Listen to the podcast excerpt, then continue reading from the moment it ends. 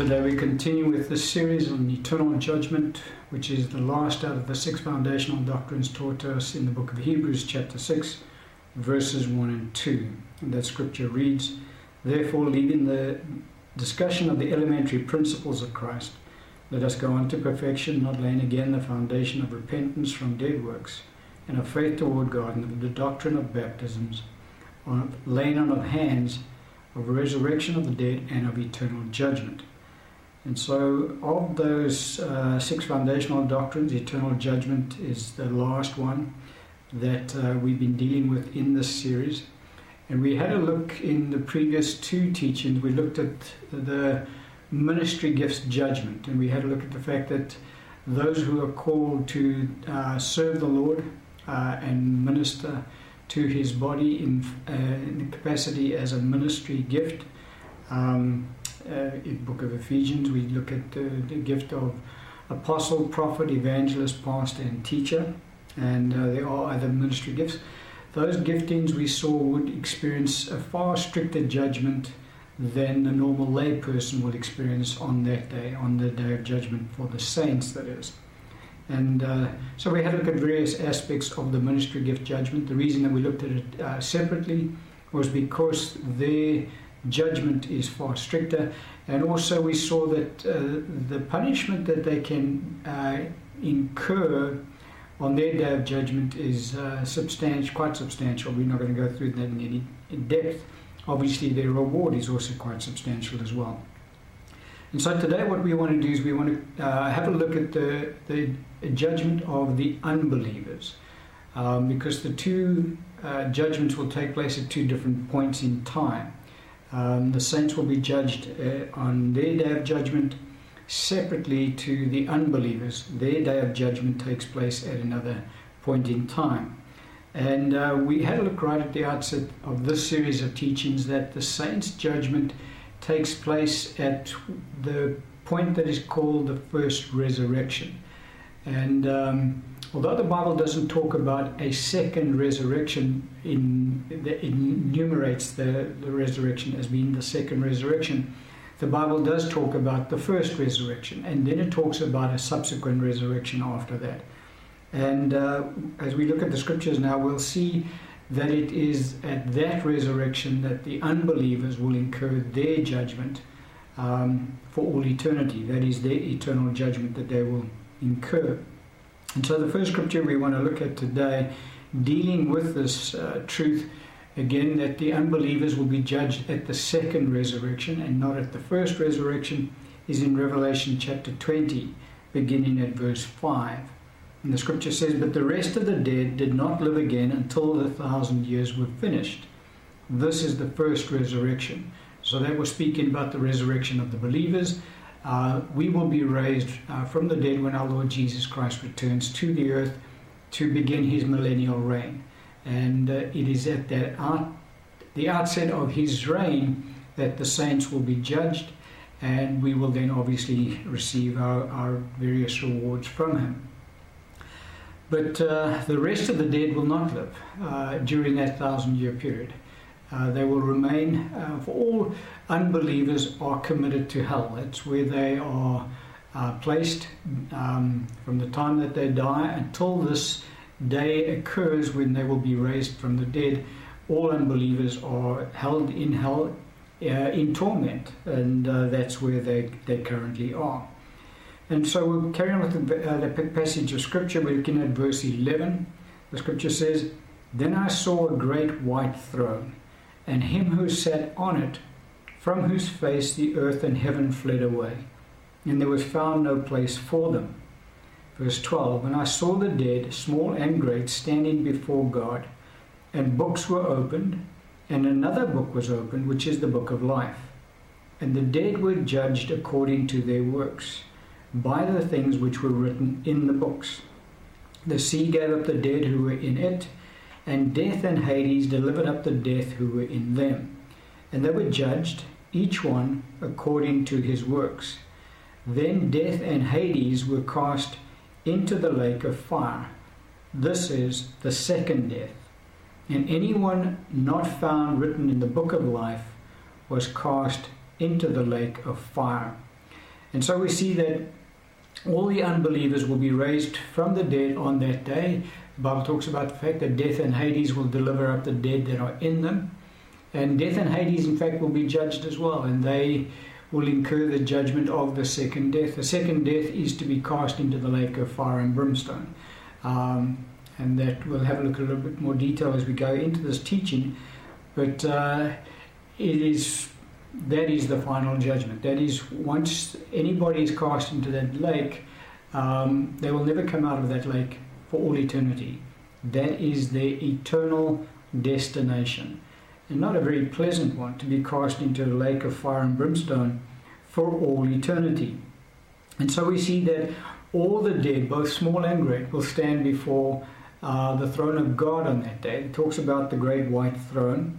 Um, in verse 11, then I saw a great white throne and him who sat on it, from whose face the earth and heaven fled away, and there was no place found for them. That speaks of God our Father. Uh, he is seated on that great white throne. If you go back and look at Daniel's account, um, you know, it, it, also gives us, we won't look at that today, but it, it gives us quite a vivid account of that particular um, day of judgment that will take place. And there will be myriads of unbelievers standing before God on that day to be judged. Um, it is estimated uh, that there has been roughly over 100 billion people who have uh, lived and died since the time of Adam up until now. Um, and so, you know, the, vast majority of those people have uh, gone into hell, and the vast majority of those people will stand before God on that particular day to incur their judgment. Now, when they stand before God on that day to incur their judgment, they will not be judged um, as to whether they're going to be uh, saved or not, because they have already been condemned. Everybody who is in hell today has already been condemned. It's um, their judgment will be uh, just as the saints, when the saints are judged uh, by the Lord Jesus on our day of judgment, uh, our salvation will not be judged because we have passed from death into life. And so our salvation is assured. But what will be judged by our Lord, and we've gone through the teachings along that line, is our works will be judged and we will then be rewarded or we will incur loss for all eternity, depending on how our works turned out on that day of judgment. Now, for the unbelievers, it's exactly the same, just in reverse. Um, as we have passed from death into life, so they have passed from life into death. And they are condemned uh, for all eternity. That condemnation has already been pronounced upon them even before they went into hell, by the way. Um, and so when they are raised, it's not to determine whether they will now be saved or whether they will uh, be cast into this lake of fire and brimstone, not at all. Uh, each one of them has already been condemned. What they will be judged for is their works, um, as to what works they have done in, in this life, and they will then incur a greater or lesser degree of punishment for all eternity. Um, and our Lord basically uh, referred, because he spoke of the two uh, resurrections, and we'll have a look at the scripture now. And when he spoke of the two resurrections, he calls the, the resurrection of the unbelievers, he calls their resurrection the resurrection of condemnation. So they are already condemned. It's not a case of they will now find out whether they're condemned, yes or no. They have already been condemned. They know they're condemned. Uh, they're in hell today. They're suffering torment. They just do not know at this time what degree of punishment they will incur for the rest of eternity. That they still have to find out. But they know each one of them that they have already been condemned. In the scripture we can look at where our Lord did mention this was in uh, John's Gospel, chapter 5, beginning at verse 28. Our Lord speaking, He says, Do not marvel at this, for the hour is coming in which all who are in the graves will hear His voice. And so our Lord is, and, and come forth. Our Lord is talking about the resurrection of the dead here, because obviously all who are in the graves will be raised uh, from the dead.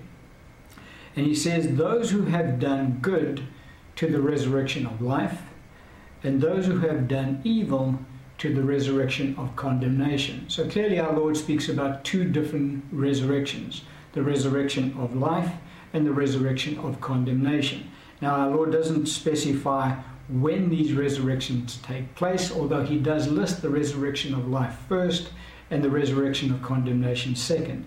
And we know from Scripture that obviously the first resurrection is the resurrection of life, which is what the saints partake of at the beginning of our Lord's millennial reign. And then the resurrection of condemnation will be uh, the resurrection of the unbelievers, and their resurrection takes place at the end of our Lord's millennial reign. And he calls it the resurrection of condemnation because they have already been condemned. Now you say, why is that that they have already been condemned? Because they haven't believed in Jesus Christ as Lord and Savior. And so everyone who refuses to accept Jesus Christ as Lord and Savior in this life has already condemned themselves for all eternity.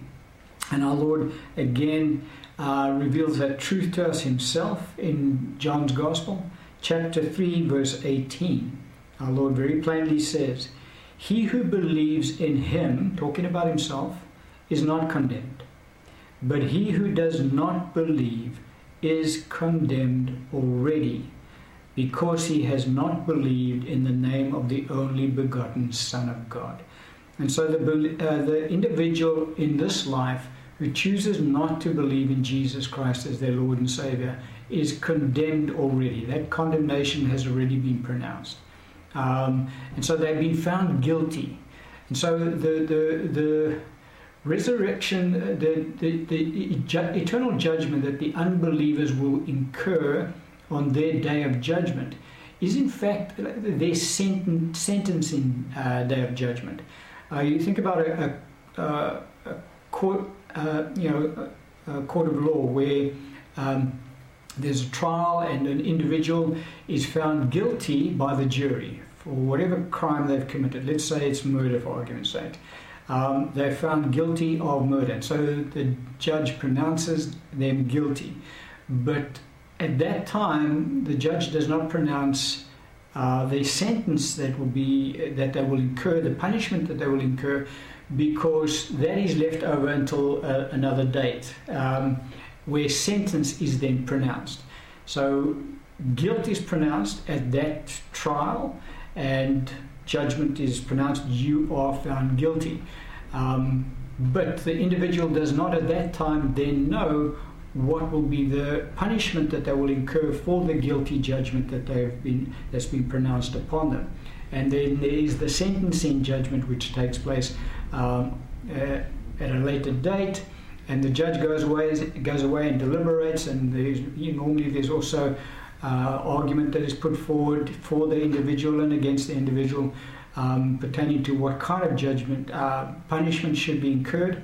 And then the sentencing judgment takes place. So, technically speaking, the eternal judgment that the unbelievers will incur on their day is really a sentencing judgment because they've already been condemned.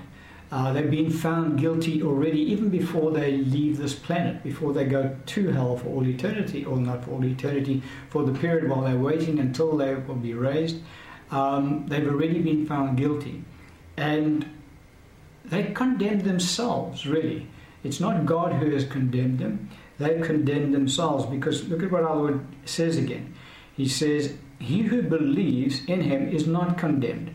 But he who does not believe is condemned already, because he has not believed in the name of the only begotten Son of God. And so God doesn't pronounce this judgment on the individual. This individual pronounces it upon themselves, pronounces it upon themselves because they choose not to believe.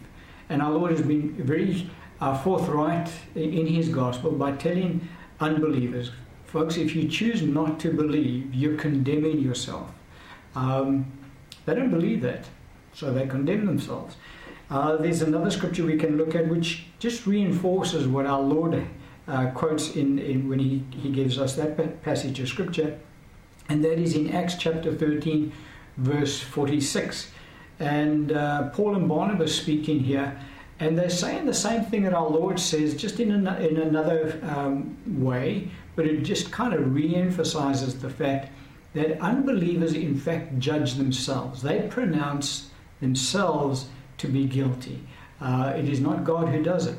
God extends salvation to the world. For God so loved the world that he gave his only begotten Son, that whosoever shall believe in him shall not perish, but have everlasting life. And so that's the offer given to the world by God. Now, those who choose to uh, not accept it, um, they're the ones who say, No, we don't want your offer, thank you very much. And so they pronounce themselves to be guilty of rejecting the offer and, and the sacrifice of our Lord Jesus. And so look at what Paul and Barnabas say in this passage of Scripture, Acts 13, verse 46. Scripture says, Then Paul and Barnabas grew bold and said, It was necessary that the word of God should be spoken to you first. He's talking about the Jews. They had now been preaching in this particular town, uh, and Paul's uh, routine kind of was that they would always go to the synagogue first and they would always preach the gospel to the Jews first. And uh, after that, once they had brought into the kingdom those whom the Lord had chosen, out of the Jews, they would then extend the gospel to the Gentiles. And so this is what is actually transpiring here. He says, It was necessary that the word of God should be spoken to you first, talking about the Jews. But since you reject it and judge yourselves unworthy of everlasting life, behold, we turn to the Gentiles. And so, you know, the fact that they had rejected the gospel that was preached to them, um, the Holy Spirit, through the Apostle Paul, says, You judge yourselves unworthy of eternal life, not God. You judge yourself. And so that is really the case. All unbelievers, in fact, pronounce judgment, judgment on themselves, for they reject the gospel. And so they, they judge themselves unworthy of eternal life. And, uh, uh, you know, the, the regret that is experienced by all who are in hell today is, must be absolutely phenomenal because they realize um, when they go down there that it, they're the ones who are at, at. They, they pronounced themselves to be guilty before God. It wasn't God who said, uh, You're not worthy. Uh, they counted themselves to be unworthy of eternal life and pronounced that judgment upon themselves. And so their judgment, as I say, is not a judgment to determine guilt or not guilty. Their judgment is to, to, to determine the degree of punishment to be incurred for the rest of eternity because they have already been pronounced, each one of them have already been pronounced guilty before God. And they pronounced it upon themselves, by the way. Uh, the scripture plainly teaches us that that they have judged themselves and counted themselves unworthy of eternal life. And so when the the unbelievers stand before uh, the great white throne on that day, the Bible talks about the fact that the books will be opened. Now, when the books are opened, um, the books are going to be reflecting the works done by the unbelievers during their lifetime. Just like when we stand before our Lord Jesus as believers, the books will be opened and we will be judged according to the works that we've done in our lifetime. Um, but obviously, our works will be for reward, their works will be for punishment. Whatever works they have done will determine the degree of punishment they will incur for the rest of eternity. Now, there is the, the book of life that will be opened on that day as well. And anyone, the Bible says, who's not found written in the book of life will be cast into the lake of fire and brimstone, which is the second death. Now, every one of those uh, who stand before God on that day will not have their names in the book of life. So it will not be a case of one of the angels says, Whoa, whoa, wait, wait, wait, that particular individual, I found his name, he's in the book of life, he shouldn't be here, he should have actually been raised up at the first resurrection. We made a mistake. Not the case at all. God doesn't make mistakes. And so every single one of those individuals who are standing before the throne on that day, their names will not be recorded in the book of life. Um, and so they will uh, incur their eternal judgment, which is a judgment of condemnation. As our Lord referred to it, the resurrection of condemnation, it's also a judgment of condemnation. Now, something that's going to be different about their judgment is that it is, in fact, the saints who will be judging the world. Um, when we are judged, God the Father And let's just have a look at the scripture because our Lord did, did comment on it, and then we'll then we'll, we'll make some comments. Which is in John's Gospel. A lot of the uh, our Lord made a lot of comments in John's Gospel regarding the day of judgment, by the way. And so in John's Gospel, chapter five, uh, beginning in verse twenty-two, our Lord speaking, He says, "For the Father judges no one, but has committed all judgment to the Son." Verse twenty-seven, and has given him authority to execute judgment also. Why? Because he is the Son of Man. And so God the Father has decreed that he will not judge anyone. That's not he he's not reserved that for himself. There are certain things that God reserves for himself. Vengeance is mine, says the Lord. So that he reserves for himself. Uh, there are a couple of other things that uh, His glory He will share with no man. The Bible teaches us. The Bible also teaches us that all power belongs to God, and so there are certain things that God reserves to Himself. Seasons and times God reserves to Himself, and does not uh, share that with anyone and impart that to anyone. But with regards to judgment, God has decreed that He will not judge and he has uh, passed on judgment of mankind, or all judgment in fact, he's given over to his Son, Jesus Christ our Lord. And particularly, he's given over the judgment of mankind to Jesus. Now, the reason that he's done that, our Lord tells us in verse 27, and he says, and has God the Father has given him Jesus authority to execute judgment also. Why? Because he is the Son of Man. And so our Lord Jesus um, is fully qualified to judge mankind because not only is he the Son of God, but he is also the Son of Man. And when our Lord Jesus lived on the earth, he lived on the earth as a man. And he went through exactly the same temptations that all of us go through. The scripture teaches us very plainly in the book of Hebrews and a, a few other places as well but he never once committed any sin. And so he is more than qualified to judge all of mankind because whatever, wherever they uh, succumbed to temptation and thus fell into sin and continued in sin, he abstained and he chose not to uh, commit sin. And so he can pronounce judgment on them because he's been through it and he is um, almost like a peer, kind of. It's not the right word, but it, it just puts across the principle. And that is why he's not unjust to judge mankind because what he's judging is, guys, you know, you're saying you, you, you were unable to resist temptation. Well, I'm living proof that you were able to resist uh, temptation and uh, you chose not to. And so our Lord Jesus, uh, God the Father, has committed all judgment unto him. Now, what ha- will actually transpire is our Lord has reserved the right to judge his saints. And so we will be judged by our Lord Jesus. Each one of us, as the believers, will stand before our Lord Jesus on our own, before him on that day, and we will be judged for our lives. We'll give an account to him. But when it comes to the unbelievers being judged, they do not get judged by the Lord Jesus Christ. Our Lord Jesus has committed the judgment of the unbelievers to his saints.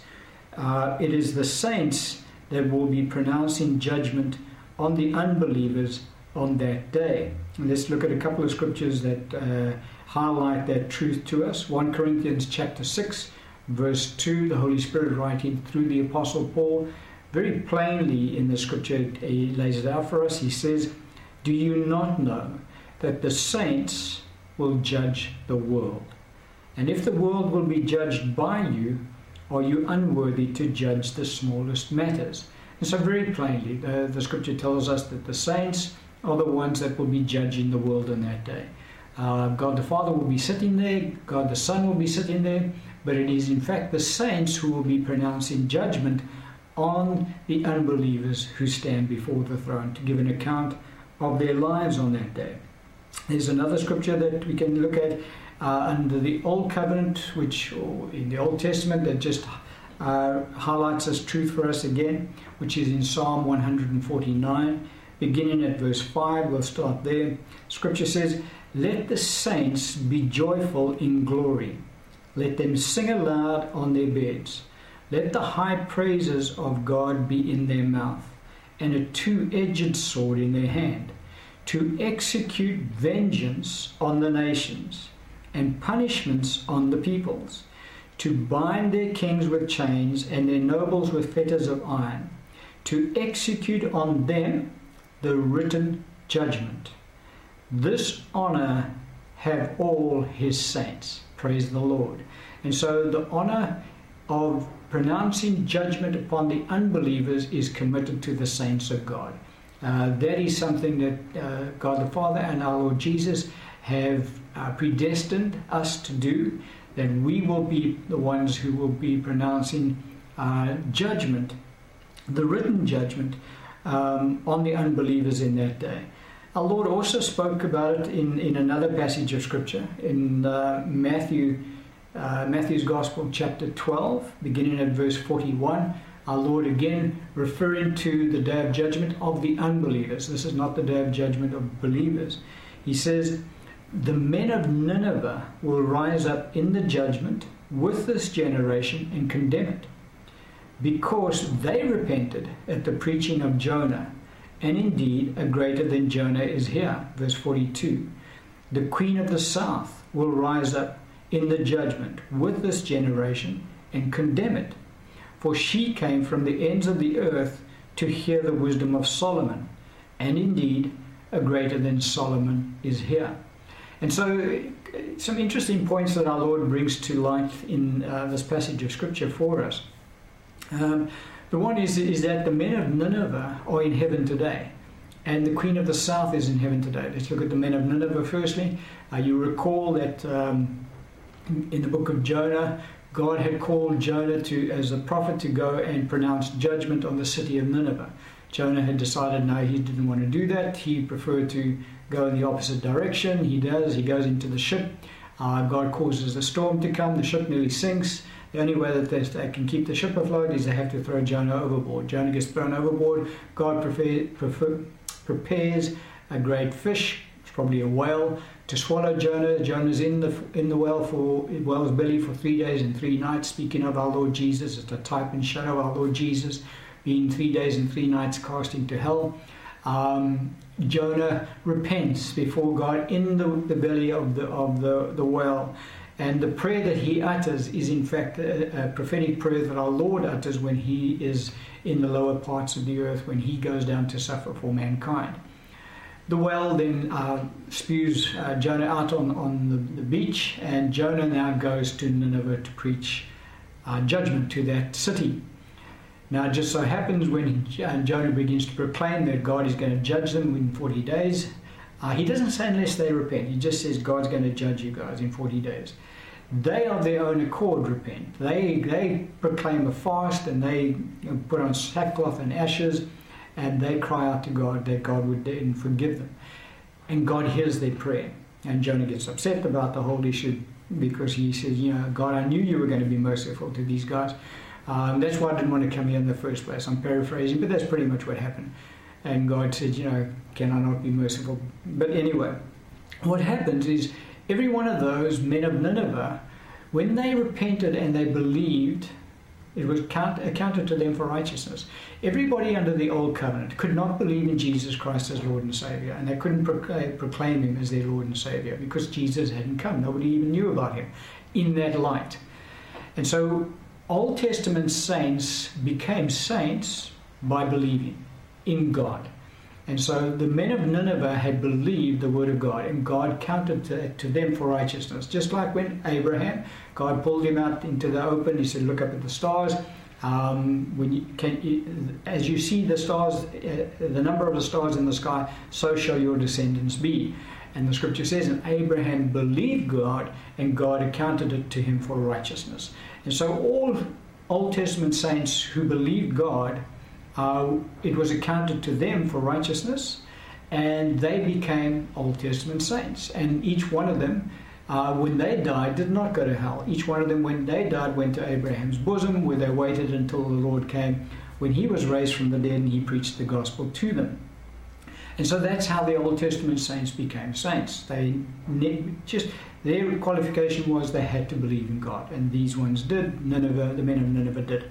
And so our Lord just reinforces the fact that they are in heaven today, and they will stand up with the, the, the men and women who heard Jesus preach on the earth, and they're going to condemn them because he says, A greater than um, Jonah is here before you guys, and you don't believe them. You don't, you're not believing me.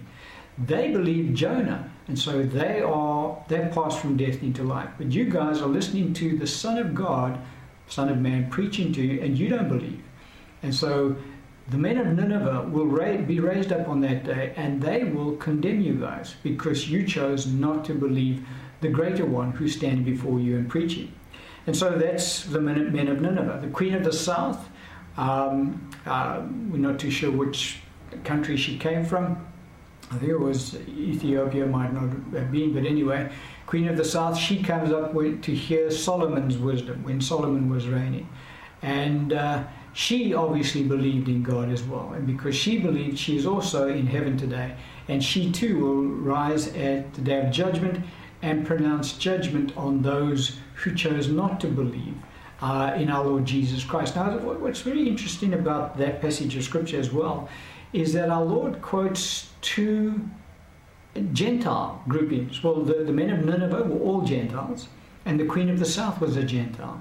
And he's saying the Gentiles are going to judge you, Jews, because when our Lord was speaking in uh, Matthew's Gospel here, he was speaking to the Jews because our Lord was sent to the Jews and he proclaimed the gospel to the Jews. Now, obviously, within the Jewish nation, there were a remnant that did believe in our Lord Jesus, but there were the vast majority chose not to believe in their Messiah, who was standing before them preaching the gospel to them.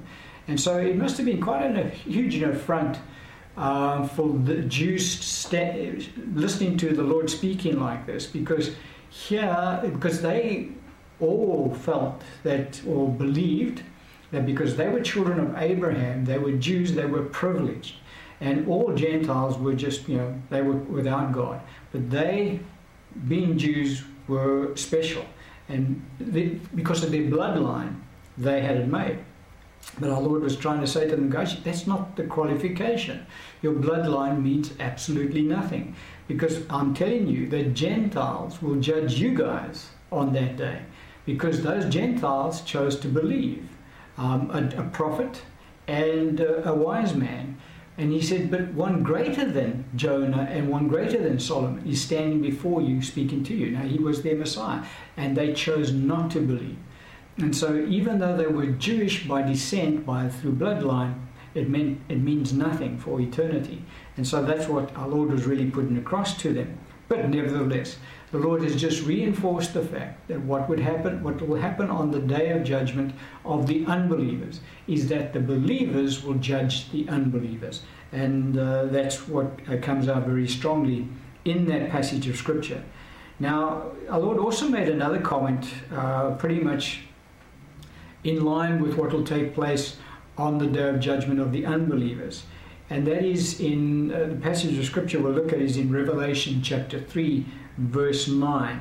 And our Lord is speaking to the church in Philadelphia when he makes this comment. And he says, Indeed, I will make those of the synagogue of Satan who say they are Jews and are not, but lie. Indeed, I will make them come and worship before your feet, and to know that I have loved you. And so, again, um, here our Lord is just re-emphasizing, guys, there's coming a day when all, and he he refers to the Jewish unbelievers. It's not all Jews; these are Jewish unbelievers who do not believe in Jesus Christ as Messiah, which happens to be at this point in time the majority of the Jewish people. Um, he calls them the synagogue of Satan. And so, you know, it's a bit of a controversial comment that our Lord made, but he made it. I, I didn't make it, my Lord did. And it's not only time he calls them the synagogue of Satan, by the way. In another uh, letter to one of the other churches, he calls them exactly the same thing. And you get a lot of uh, people who mistakenly think that the Jews are God's chosen people, and so they should be um, acknowledged as such. Um, Well, yes and no. Um, and I, I, don't want to get too sidetracked here, but the Jewish nation, I'm talking about as a, a nation now, I'm not talking about believers and unbelievers. But the Jewish nation, definitely God has got a plan for that nation. Um, and in the end times, their, their um, plans in God's calendar will come to fruition. And we will see the, the evidence of that. And because of the fathers, they have been chosen, and they are God's chosen nation. And God, through all history, has kept them uh, going uh, because He has plan and purpose for them, because He has made a covenant with them. Nevertheless, the vast majority of them are in fact the synagogue of Satan because they do not acknowledge Jesus as their Messiah, and so they reject him. And so our Lord refers to them as the synagogue of Satan. Um, but with regards to um, the day of judgment, what our Lord is, and just on the, that within the nation of Israel, the the, the uh, natural Israel, there is then the remnant, always. Our Lord has always kept a remnant of believers right through. And uh, even now today, there's a remnant of Jewish believers who believe in Jesus as their Messiah. And that keeps the nation going because if that remnant was taken away, uh, the whole nation would be destroyed. Uh, Isaiah who prophesies, he said, Unless the Lord of the Sabaoth had left us a remnant, we would have become like Sodom and been made like Gomorrah. Translated means they would have been completely wiped out by now, but God always keeps a remnant of Jewish believers within the nation of Israel because He has a plan for that nation. But nevertheless, what will happen on the day of judgment is that all unbelievers our Lord will make to come and worship before the believers. That's when this will uh, this will take place. When our Lord says, I, I will make them come and worship before your feet and to know that I have loved you. It is on the day of judgment when the saints uh, pronounce judgment on the unbelievers. That is the day that they will come and worship before the, the, the, the feet of the, uh, the saints. And our Lord will bring that to pass. And uh, so you will see that uh, you know, Christians throughout their lives have been ridiculed by unbelievers around them because of their belief in Christ Jesus as Lord. Um, each one of them who have ridiculed those saints throughout their lives will, on their day of judgment, come down and bow down before those saints. So the very same saints that they used to ridicule, they will bow down before them and worship them, because those saints will be the ones who will be pronouncing their eternal judgment on them. And so, um, one of the, uh, just as an aside, we, we spoke about uh, earlier the fact that. Uh, among the Lord's saints, those who choose to not forego a lifestyle of sin, um, we said that uh, one of the penalties to be incurred is that they give up their eternal inheritance. Now, the, the main aspect of the eternal inheritance that they forego is the, the aspect of being able to reign, to rule and to reign with Christ. They will not be able to do that. Um, now, part of the ruling and the reigning that the saints will be given is that they will be pronouncing judgment on the unbelievers for the sin that they have been living, the sinful lives that they've been living. Now, God the Father and, and God the Son are not hypocrites. So, what they will not allow to happen is for a saint that has been living a lifestyle of sin. Now, don't forget, the saint is still saved because the saint has believed in Christ Jesus, Lord and Savior. And so, their salvation's intact, but they've been living a lifestyle of sin. Now, God will not allow a saint to sit in judgment over an unbeliever and, and, judge them for their lifestyle of sin if that saint has been practicing the same lifestyle of sin, because that would be completely hypocritical. For a saint who's been practicing adultery to judge an unbeliever for committing the sin of adultery uh, would be completely unjust and hypocritical. God doesn't allow that. And so that's why the saints who choose to not forego a lifestyle of sin, there is obviously the added danger that they could lose their salvation. We're not going to go down that road today. But nevertheless, they do not uh, get given this honor and this privilege of, uh, and we saw it in, in Psalm 149, the Bible calls it, uh, this honor is given unto the saints to judge. And so those particular saints who've not foregone a lifestyle of sin will not be allowed to pronounce judgment on the unbelievers for their lifestyle of sin because they would be hypocritical and God is not a hypocrite. He will not allow that to happen. So that's just a bit of an, an aside. Now, when that judgment does take place, it will be thorough. It'll be completely um, thorough. Every single aspect of the unbelievers' lives will be judged. Nothing will be hidden on that day. Nothing will be glossed over on that day. There will be no mercy forthcoming on that day. Uh, the unbelievers do not incur mercy on their day of judgment. The, the, believers, we've dealt with that already, will need mercy on their day of judgment, and we will receive mercy uh, because we'll need it. But the unbelievers, there's no mercy extended to them on that day. But their judgment will be extensive and will cover every aspect of their lives. Romans chapter 2, verse 16, the scripture says, In the day when God will judge the secrets of men by Jesus Christ according to my gospel. And so every aspect of the believer, unbeliever's life will be judged. The hidden secrets of their hearts will be judged. The motivation. So all of that that on the outside looks like it's good and they're good works that they were doing, um, their motivation will be plain for everybody to see on that day. That they did those good works so that they could be seen by men to be, you know, uh, be glorified by mankind, really. And they were really in it for themselves and not to um, bless others, so to speak. And so everything will be brought to light. And again, another scripture that just reveals that truth to us is in 1 Timothy 5, verse 24. Um, Holy Spirit, through Paul writing, says, Some men's sins are clearly evident, preceding them to judgment, but those of some men follow later. And so, yeah, we you, know, you get murderers and you get um, rapists and you get um, dictators and all these people, the Hitlers and the Stalins of this world, um, who you know their sins are clearly evident and everybody can see them. They're pretty much out there.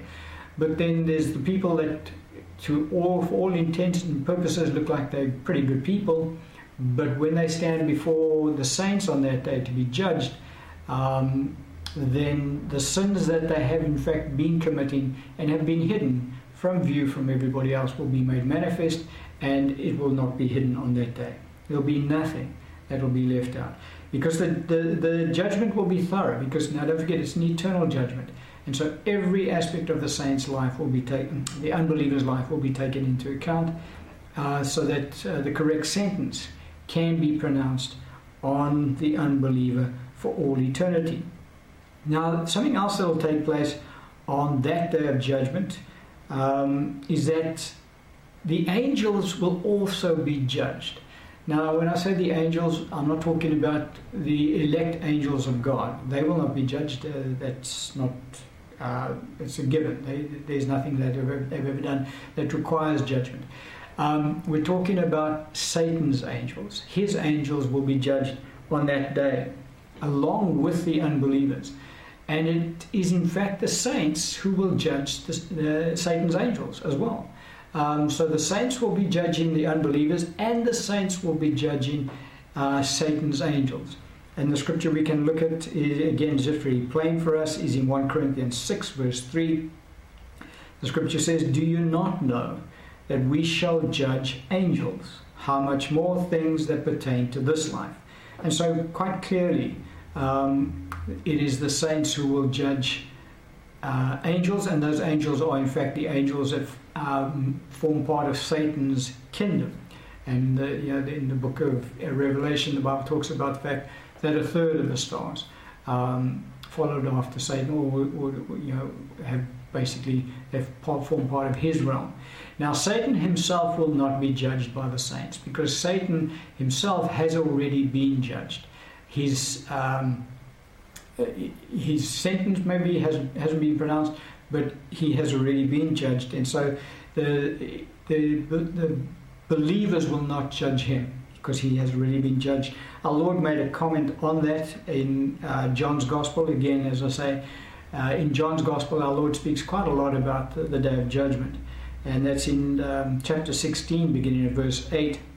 Our Lord speaking, he says, And when he has come, speaking of the Holy Spirit, he will convict the world of sin and of righteousness and of judgment. Of sin because they do not believe in me, of righteousness because I go to my Father and you see me no more. Now, verse 11, of judgment because the ruler of this world is judged. Speaking of uh, Satan. So Satan has already been judged, and he will not be judged by the, uh, the saints. Nevertheless, all of his angels will be judged by the saints on that particular day. Now, the, the, the ultimate judgment that will be pronounced on all of them, the unbelievers as well as, as Satan and his angels, is that they will be committed to the lake of fire and brimstone, which is in fact the second death. Now, that lake of fire and brimstone was never intended for mankind uh, to be cast into that. God had prepared the lake of fire and brimstone for Satan and for his angels. God had never intended that mankind end up in the lake of fire and brimstone, which is in fact the second death. Um, but sadly, what has happened is that the vast majority of mankind have chosen to follow after Satan and to reject Jesus Christ as Lord, and subsequently they have accepted Satan as their Lord. Now, some the, someone would say, "Yeah, but I've never bound my knee to Satan. That I've said, you know, He's my Lord." By rejecting Jesus, you've accepted Satan. That's that's the de facto um, state of, of, of affairs. And so, our Lord makes the comment about the fact that uh, this lake of fire and brimstone was never designed for mankind. He says in Matthew Gospel, chapter 25, beginning at verse, or, verse 41, our Lord speaking, He says then he will also say to those on the left hand, talking about himself now, uh, speaking to those who are going to be cast into that lake, he says, Depart from me, you cursed, into the everlasting fire, prepared for the devil and his angels.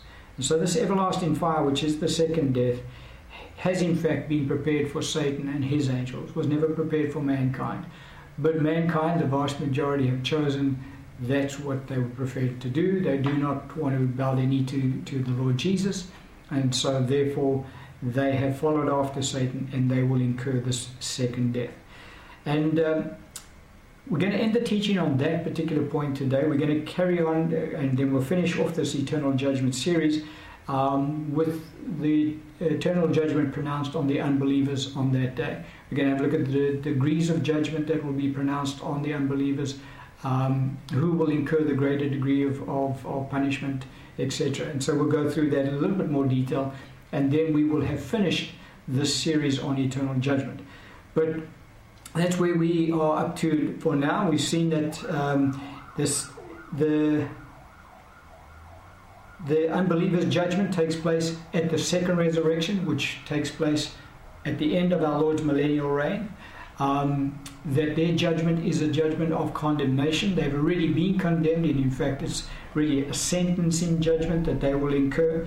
And we've seen that the saints are the ones who will actually pronounce judgment on the unbelievers. And we have seen that the saints will pronounce judgment on Satan's angels as well. And uh, we're going to end the teaching on that particular point today. Amen.